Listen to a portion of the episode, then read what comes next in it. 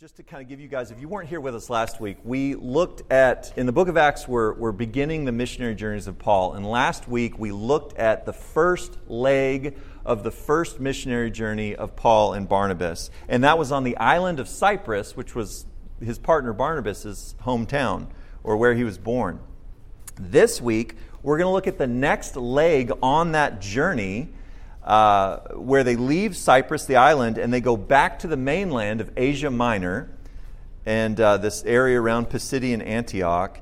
And they end up in this Roman city called Pisidian Antioch. And this section begins with a reference. I wanted to point this out. We talked about this last week, but it begins with a reference to Paul and his companions. Because remember, when they set out from the other Antioch, it was Barnabas and Saul. And then while they were on the island of Cyprus, it flipped, and now it's Paul and his companions. So now Paul's taking the lead, and he's now functioning as the lead minister of the gospel on this incredible missionary journey that the Holy Spirit had set them out for. And so he's really stepping into that position. And in today's passage, and you know this from what we just read, Paul boldly shares the gospel, the good news of Jesus Christ. In fact, he always boldly shares the gospel. In fact, he asks for people to pray for him that the Spirit would enable him to boldly proclaim the good news of Jesus Christ. And we see that clearly in today's passage. And the Apostle Paul clearly understands the significance of the person and work of Jesus Christ and how to share Christ with others. And Paul models effective gospel ministry. And there's no reason we can't be as effective as Paul was in gospel ministry. Can I say that again? There's no reason why we can't be as effective as Paul was in gospel ministry. He was not some sort of superhero, Marvel style, right? He was just a man, but he was a man filled with the Holy Spirit, okay? Many of us, and this is true for me at times as well, and has been characteristic of me at different times in my life, but many of us feel insecure when it comes to sharing the gospel. We feel insecure when it comes to talking to other people about our faith in Christ and sharing the hope that we have in Christ with others. But do you ever wonder why that is? I think that at least partially, it's because we don't always have a firm grasp on the basics of the gospel or the basics of gospel ministry. And that's why I called this sermon Gospel Ministry 101.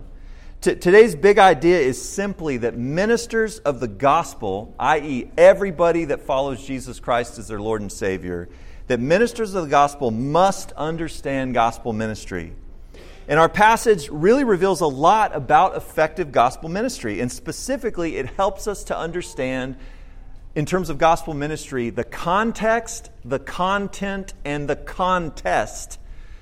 And that's my pastoral alliteration for the day. So we're going to look at each of those three things: the context of gospel ministry, the content, as well as the contest that it will prove to be. So first of all, gospel ministry will always have a context. There will always be specifically a human context. I know Kevin mentioned preaching the gospel to ourselves earlier. And that is good, and we should always do that. You can, look in the mirror and preach the gospel to yourself, because we need to be reminded of those truths all the time. But when we're talking about gospel ministry here, we're talking about talking to other human beings about the good news of Jesus Christ. So there's always going to be a human context.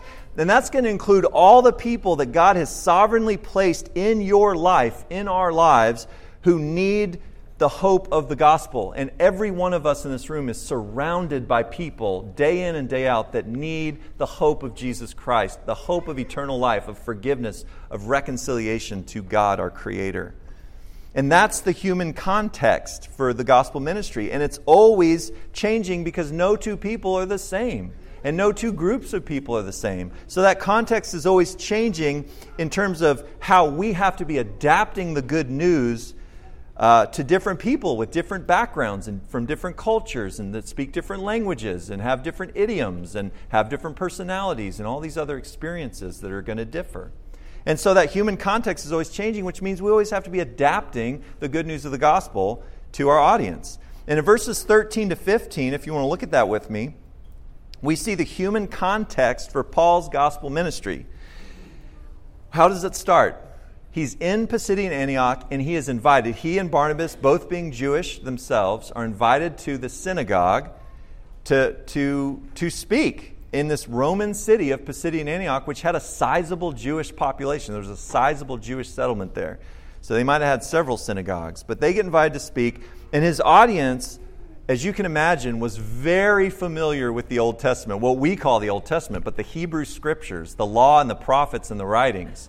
They were very in tune with that, very knowledgeable of it. And they would have been paying really close attention to what Paul was teaching about the Hebrew Scriptures and their fulfillment.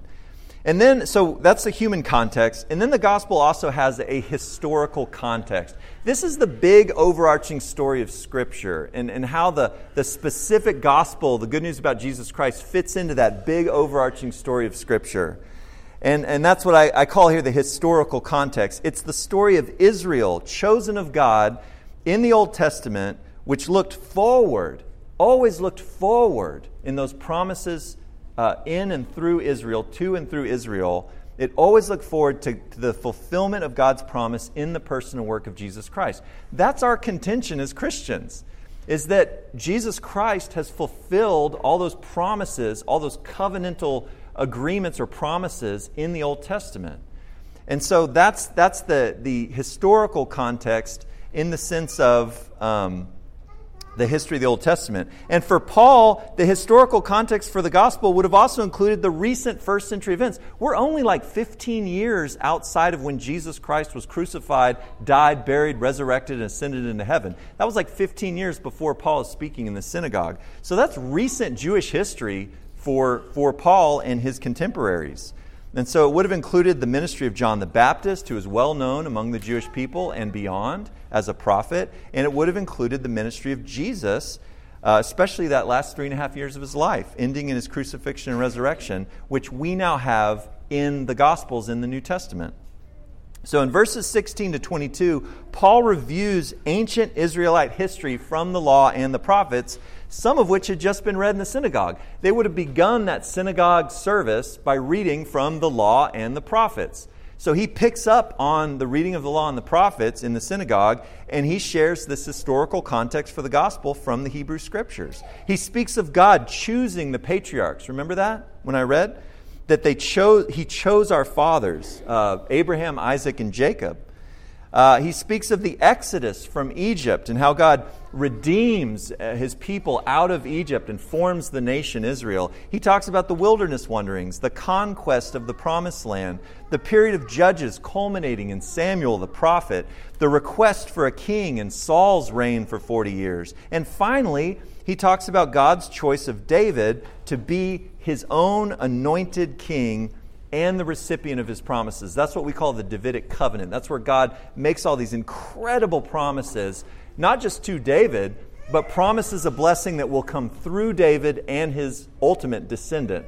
Okay? And then in verses 23 to 25, Paul fast forwards 1,000 years of Israelite or Jewish history and arrives at David's great-great-great-great-great-grandson, Jesus, the son of Mary.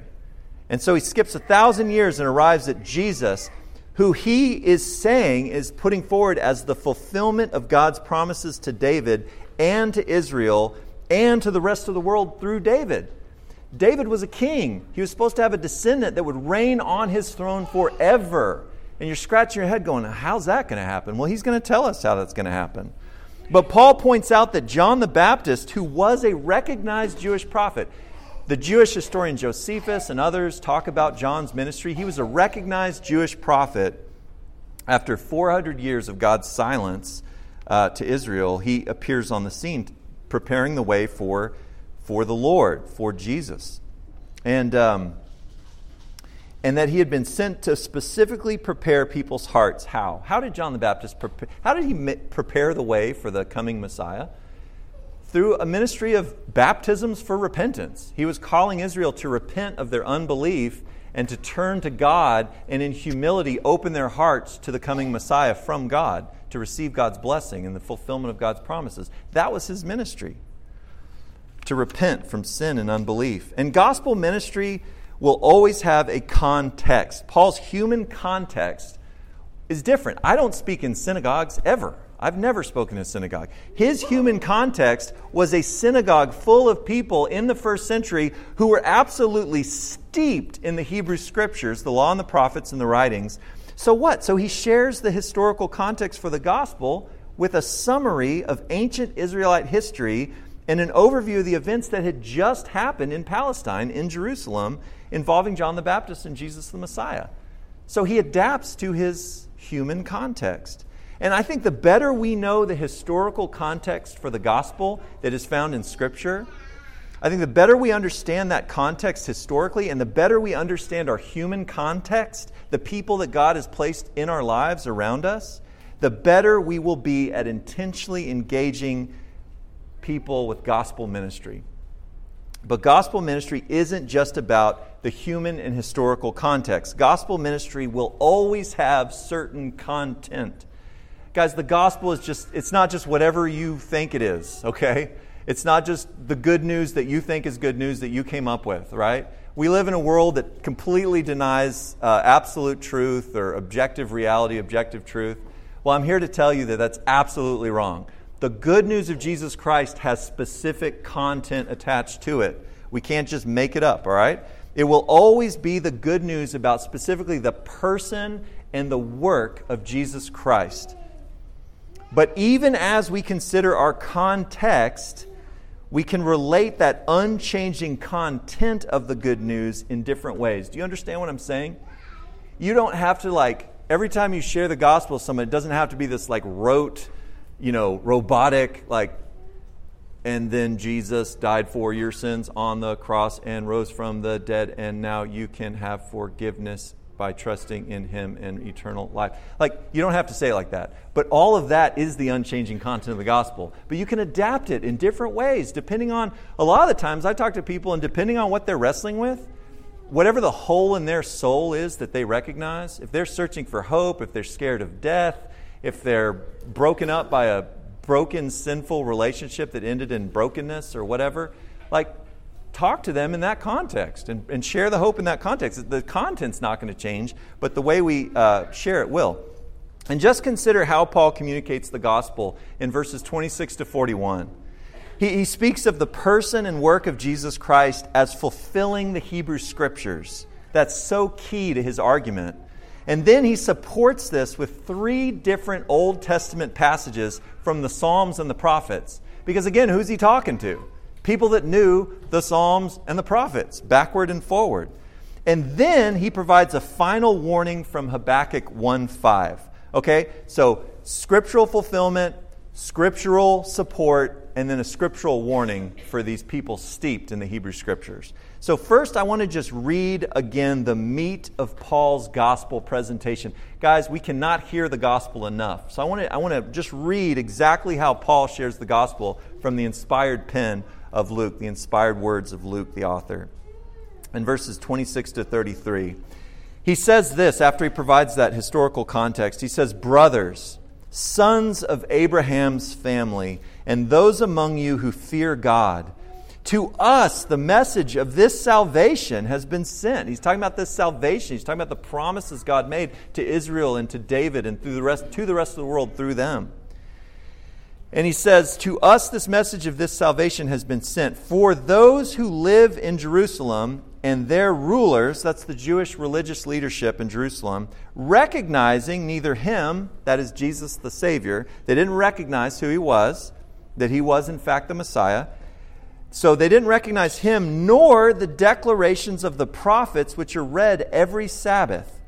In other words, they're all good Jewish people going to synagogue on this, you know, to hear the law and the prophets. And what he's saying is, not only do they miss who Jesus was, they miss the meaning of the very scriptures that they're reading in synagogue every week that are pointing forward to the person and work of Christ. And he says that by doing so, they have fulfilled these scriptures by condemning Jesus. And though they found no grounds for putting him to death, i.e., he was innocent, they found no grounds for putting him to death. They asked Pilate that he be executed. And when they had carried out everything that was written concerning him, they took him down from the cross and laid him in a tomb. And then I love the word but in Scripture. It says, but God raised him from the dead.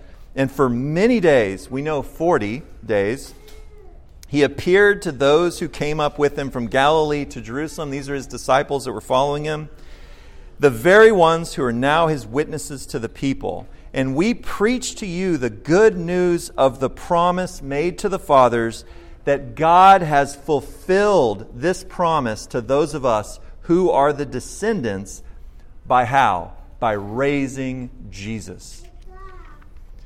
Folks, in these verses, Paul shares the gospel, which he refers to as the message of this salvation that's looked forward to in the Hebrew Scriptures. First, what does he do? First, he recounts how Christ was crucified, died, and was buried in accordance with the Hebrew Scriptures. You're going to see that a lot in Paul, in 1 Corinthians 15, Romans, elsewhere. When he shares the gospel, he's always going to share the crucifixion, death, burial in accordance with the Scriptures. He says that because the Old Testament, the Hebrew Scriptures, they're foretelling all this. They're predicting that all this stuff will happen. So he's saying in accordance with the Scriptures, he died, he was buried, crucified, died, and was buried. And then he recounts how Christ was then resurrected from the grave by God, which ultimately fulfilled God's promises to David to again establish one of his descendants as the source of divine blessings for Israel and the rest of the world. Again, when David died and was buried, he didn't raise from the he wasn't resurrected. His grave was still there in Jerusalem, okay? And that's Paul's point, is that now God has resurrected one who will never decay, who will never be subject to death, who will reign eternally on the throne of David in accordance with God's promises to David and to his offspring, his seed. Okay? So he shares about the death, burial, and resurrection, and all of that pointing towards the fulfillment of God's promises to David. And then Paul provides this synagogue audience with scriptural support. Paul knows his Scriptures, okay? He was trained as a Pharisee under Gamaliel. He's a ninja with the Old Testament, okay? And he understands it. So he brings out three passages that would have been familiar to them to support what he's saying in terms of the gospel. In verse 33, he quotes a famous messianic psalm, Psalm 2, verse 7. And by quoting that, he's establishing that Jesus is the Messiah. He's the anointed one. He's the eternal Son of God. Okay? In verse 34, he quotes Isaiah 55, 3 to establish that Jesus is the eternal source of God's blessing through David. God had promised that this blessing would come to David and his descendants, but through them to Israel and the rest of the world. And so he quotes that expectation. And then in verses 35 to 37, he quotes Psalm 16:10 to establish that Jesus is the eternal Son of David who would reign as king forever. See what he's doing? He's the eternal Son of God. He's the Messiah. He's the eternal Son of David who will rule forever on David's throne. And he's the eternal source of the fulfillment of God's promises and God's blessings that will come through the line of David, through that anointed king, through that Messiah, to Israel and to the rest of the world. And he did that with like three short snippets of verses from the Old Testament. And finally, Paul includes a warning from Scripture because he wants to motivate these people to action. He doesn't want to just give them information that they can chew on and go, whoa, that's an interesting fact about the Hebrew Scriptures. No, he wants to lead them to respond in faith. And so he quotes in verse 38 and 39... He quotes a warning from Scripture. He first explains that anyone who believes in Jesus, and this is so emphasized in the text, and you need to hear this. Anyone who believes in Jesus has access, will receive forgiveness and righteousness from God. Not a righteousness of your own. He's not going to, give you the thumbs up like, yeah, you've been doing a great job. I'll consider you righteous. No, we receive our righteousness from God. It's the righteousness of Christ that God wraps us in. It's alien. It's foreign to us. But we receive that righteousness. We receive forgiveness of sin. And all of that lays the foundation for our reconciled relationship with God and the arrival of the Holy Spirit into our now holy lives, set apart unto Christ through faith. And then he quotes Habakkuk after he says this beautiful thing about Anyone. Doesn't matter what your social status is. It doesn't matter how much money you make. It doesn't matter any of that. If you believe in Jesus, you'll have forgiveness and righteousness. Then he quotes Habakkuk 1:5, and he's emphasizing that the opposite of belief, that unbelief, can only lead to God's judgment with no forgiveness and no righteous standing before God. Guys, these are the only options. I'm not going to give you a fence to sit on. We can't give people a fence to sit on. Either you have righteousness and forgiveness through faith in Christ, or you will face inevitable judgment and separation from our holy God for the rest of eternity. There is no middle ground there, okay? And that's what he's saying. He says, and that's why he quotes Habakkuk. He wants them to know, guys, you can't sit on this information. You have to respond. You have to trust in Christ. The better we know the unchanging content of the gospel and how Scripture supports that good news, the better we will be at communicating and contextualizing that message for different people. But there's another aspect of gospel ministry besides the content and the context. Gospel ministry is a contest. What do I mean by that? What is a contest? It means that we have opposition. This is why Paul uses so many metaphors of war and boxing and running and all these Olympic sports and things. It's because it's hard. It's a challenge. We're going to face opposition. It's not going to come easy. In fact, gospel ministry is where spiritual warfare is the absolute thickest. Man, if you're not doing anything that has anything to do with Jesus or the gospel, Satan has limited resources. He's not going to send a legion after you, okay? He's fine with you just, I was talking to John about the Screwtape Letters by C.S. Lewis. It's like, man, if you're just doing your thing and doing your recreational activities and just minding your own business, whatever, then he's not going to expend many resources on you, our enemy, right? But if you're engaged in gospel ministry, if we as a local church are engaged in gospel ministry, if your family is engaged in gospel ministry, then that's where the spiritual warfare is going to be the thickest. And if we don't expect that, it's going to take us unawares. As we engage different groups of the gospel, we can absolutely expect to also be engaged by the enemies of God. And this is exactly what happens to Paul.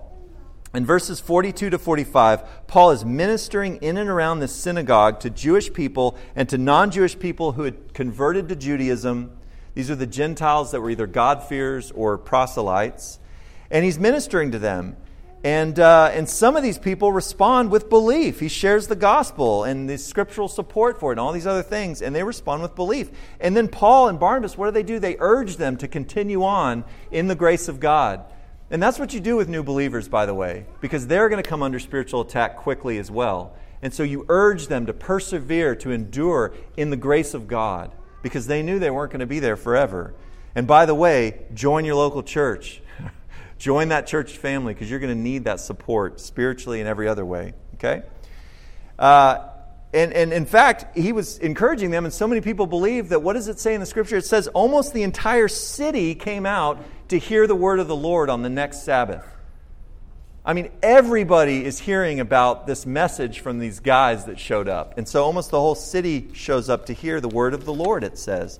But some Jews were jealous and responded in unbelief by contradicting Paul and Barnabas by saying, no, that's not right. That's not how you interpret that verse from Isaiah. No, this is all wrong. We're the authority here. We're the ones that get to interpret Scripture. They're wrong. They contradicted them and they slandered them. In verses 46 and 47, Paul rebukes his Jewish opponents. These are most likely the leaders of the synagogue, the ones with the most to lose, the ones that are in the power structure that have the most to lose. He rebukes them for missing out on eternal life. He literally says, for judging yourselves unworthy of eternal life. And in the Old Testament backdrop to that, that means participation in the kingdom of God. It's like you're choosing to opt out of eternal life and being in God's kingdom. And then he quotes Isaiah 49, verse 6, to explain that he would now be turning his attention to the Gentiles in that region so that they too could take hold of salvation through the Jewish Messiah. And in verses 48 and 49, we see the Gentiles responding with belief. Remember, he goes to his beloved brethren in the Jewish community, Paul's Jewish, so is Barnabas. They love these Jewish people. They want to see him believe in, to trust in the Jewish Messiah. But once whoever comes to faith, and then the leadership gets after them, they turn to the Gentiles. And that makes the leadership even more mad, because now they're saying, what? These Gentiles? They're going to get in? They're going to be a part of God's kingdom? They don't even have to become Jewish first? This is crazy. And it makes them even madder. But all these Gentiles are super excited because they're hopeless people. They don't have hope of eternal life. They don't have hope for forgiveness and a reconciled relationship with God. They're in all these pagan weird rituals and stuff. They don't know what they're doing, but they certainly don't have hope. And so they turn to these Gentiles. And these Gentiles are believing, and they're rejoicing, and they're glorifying or honoring the word of the Lord. But look at this. We also see the sovereign hand of the Lord at work in the statement. Do they believe? Is that their volitional capacity that they choose to believe in Jesus Christ? Just nod your heads, yes. Does it also say that all who had been appointed, that is appointed by God to eternal life, believed? Just nod your head, yes. All right. Man's volitional responsibility, volitional capacity, whatever you want to call it, God's sovereignty, whatever you want to call that, it's hand in hand in the book of Acts and all throughout Scripture. I just want to point that out. And then Luke records that the gospel was spreading throughout the whole region around Pisidian Antioch. So people start talking to people. They start talking to their cousin started talking to his neighbor, and all of a sudden the word of the Lord is going out everywhere. But some of the jealous Jewish leaders responded in unbelief by then kind of amping it up. Now they're not just contradicting. Now they're taking the prominent women in Pisidian Antioch who had leverage, who had a soft spot in their heart for Judaism, and they get those prominent women to convince the leading men of the city to persecute Paul and Barnabas and to drive them out of the region. And so even as the missionaries are leaving town, they're shaking off the dust from their feet in judgment. This is an Old Testament practice where you say, I don't even want the dust of your city on my feet. I'm going to shake it out as we leave. It's pronouncing judgment. It's saying that, you better get with it, guys. As we move on, you have judgment upon you until you don't through faith. And then they went along to the next stop on their missionary journey, which we'll see next week. And they knew, as our final verse, verse 52 records, they knew that the Holy Spirit was going to remain in Pisidian Antioch to continually fill those new believers with joy, even as they face persecution. And do you know what one of the greatest evidences or fruits of the Spirit is in our lives? It's when we face difficulties and trials and even persecutions in different places around the world, we can do so with joy and with peace. And they knew that the Holy Spirit wasn't leaving Pisidian Antioch as they left, that he would be there working in that church and in those people's lives. Understanding that gospel ministry is a contest, guys, I'll call it a street fight sometimes. Understanding that will help us to persevere as we depend upon the power of the Lord to bring people to salvation and the presence of the Lord in their lives long after you and I are gone. We can trust that. In Luke's gospel, which was the prequel to the book of Acts, so there's a lot of parallels in Luke's gospel and then Luke's sequel, the book of Acts. But in Luke's gospel, the words of Jesus are recorded as he was sending out his 72 disciples to go into all these cities and towns that Jesus was going to go into and to prepare people's hearts to believe in Jesus. And as he's sending them out, you guys remember this, the Savior says, the harvest is plentiful, but the laborers are few. Therefore, plead with the Lord of the harvest to send out laborers into his harvest. And folks, if we are followers of Jesus Christ, if you call on the name of Christ, then we are laborers in his harvest. There is no, I'm a Christian, but I'm not laboring in the harvest. You, as a follower of Jesus Christ, are laboring the harvest. Now, how well we're doing that is up for debate, but hopefully we're all, becoming better laborers in the harvest. In other words, we're ministers of the gospel of God's grace, the message of salvation through faith in the person and work of Jesus Christ. Every single one of us that calls on the name of Christ. Okay? And today's passage helps us become better laborers in that gospel ministry. In terms of application, I'll kind of finish out with this so we can actually apply these things. The ministry of Paul and Barnabas paradoxically challenges us to be bold and confident in Christ, but also humble and sensitive to his spirit. And this is unique to Christianity, that we can be bold and confident, but also humble and sensitive and submitted to his spirit. We must be bold enough to step forward. We must be bold enough in Christ to step forward. Remember how our passage began? It began with a missionary group of 3 being diminished to 2. Why? It doesn't tell us exactly, but later on we see that Paul has a real problem with John Mark bolting from them. As they finished up Cyprus mission and moved on to the mainland, he bolted. And you know, there is some evidence that Paul even contracted malaria when they got to the swampy mainland, and he got into Galatia, into these different towns, suffering bitterly. And now without John Mark to carry the baggage and to help baptize people and do all the things he had originally set out to do. So this very passage starts out with somebody walking away from gospel ministry, probably because it was too challenging, it was too hard. But we have to be bold enough to step forward, but we have to find our boldness in Christ. Guys, if any of us sets out in our own strength, in our own sense of boldness or confidence in ourselves, it's only a matter of time before we're going to burn out and drop away. Okay? And maybe that's what John Mark did. Maybe he launched out saying, I can do this, but he wasn't depending upon the Lord. And none of us really know what we're getting into with gospel ministry. Guys, I wish I could say, this is what gospel ministry is going to look like in your life. I have no idea who God's going to put in your lives. I have no idea what opportunities you're going to have or where God's going to bring you. But I do know this, it will be challenging, but we can still step forward through faith in Christ. Second thing, so we have to be bold enough to step forward. We have to be humble enough to step back sometimes. What do I mean by that?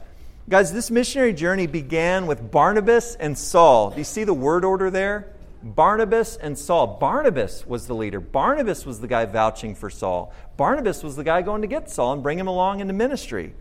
But then it quickly becomes Paul and Barnabas, and even Paul and his companions. In other words, Barnabas was humble enough as a mature Christian man to step back and let Paul take center stage in that gospel ministry. And folks, we also must be willing to step back and allow God to use whoever he wishes, however he wishes, rather than thinking that gospel ministry rises and falls on our own individual efforts, our own individual involvement.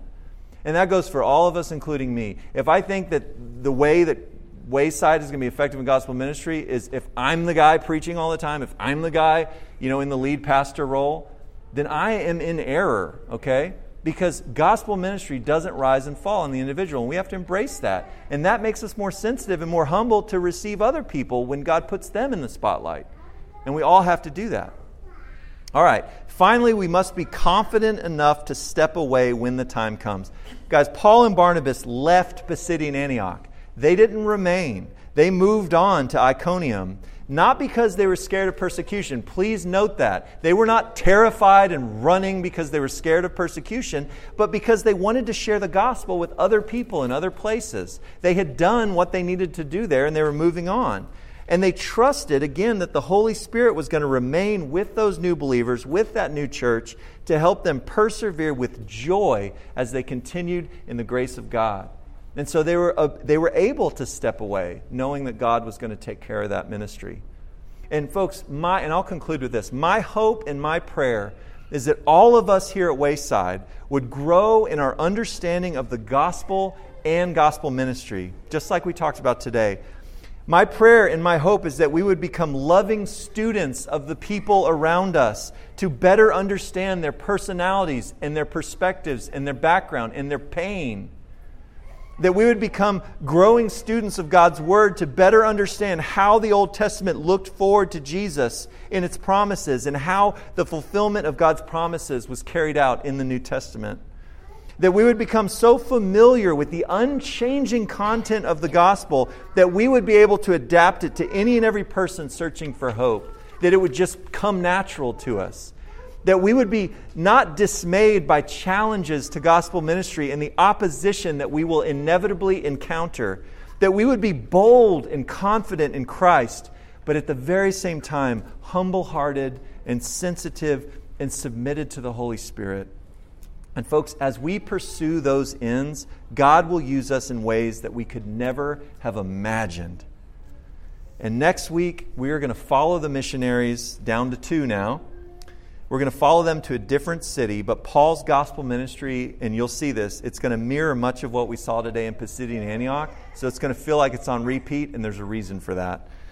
So we'll look at that next week.